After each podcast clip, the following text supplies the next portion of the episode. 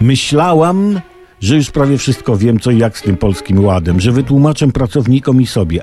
Aż tu konferencja i nowe, lepsze rozwiązania i już nic nie wiem znowu. Boję się polskiego ładu. Proszę napisać coś pocieszającego, prosi o coś pocieszającego słuchaczka. I już pocieszam, już pocieszam. To nie jest tak, że polski ład jest dobry albo że niedobry.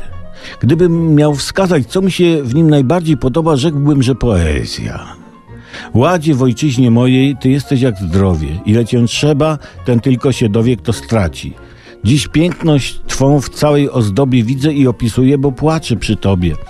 Słuchajcie, gdy, gdy patrzę na polski ład, to widzę tę wierzbę nad rosochatym strumieniem opluskującym łan zboża wyrosły z tej ziemi, nasiąkłej krwią praojców i ojców i ich potem oraz potem pramatek i matek oraz krwią i potem innych członków rodzin.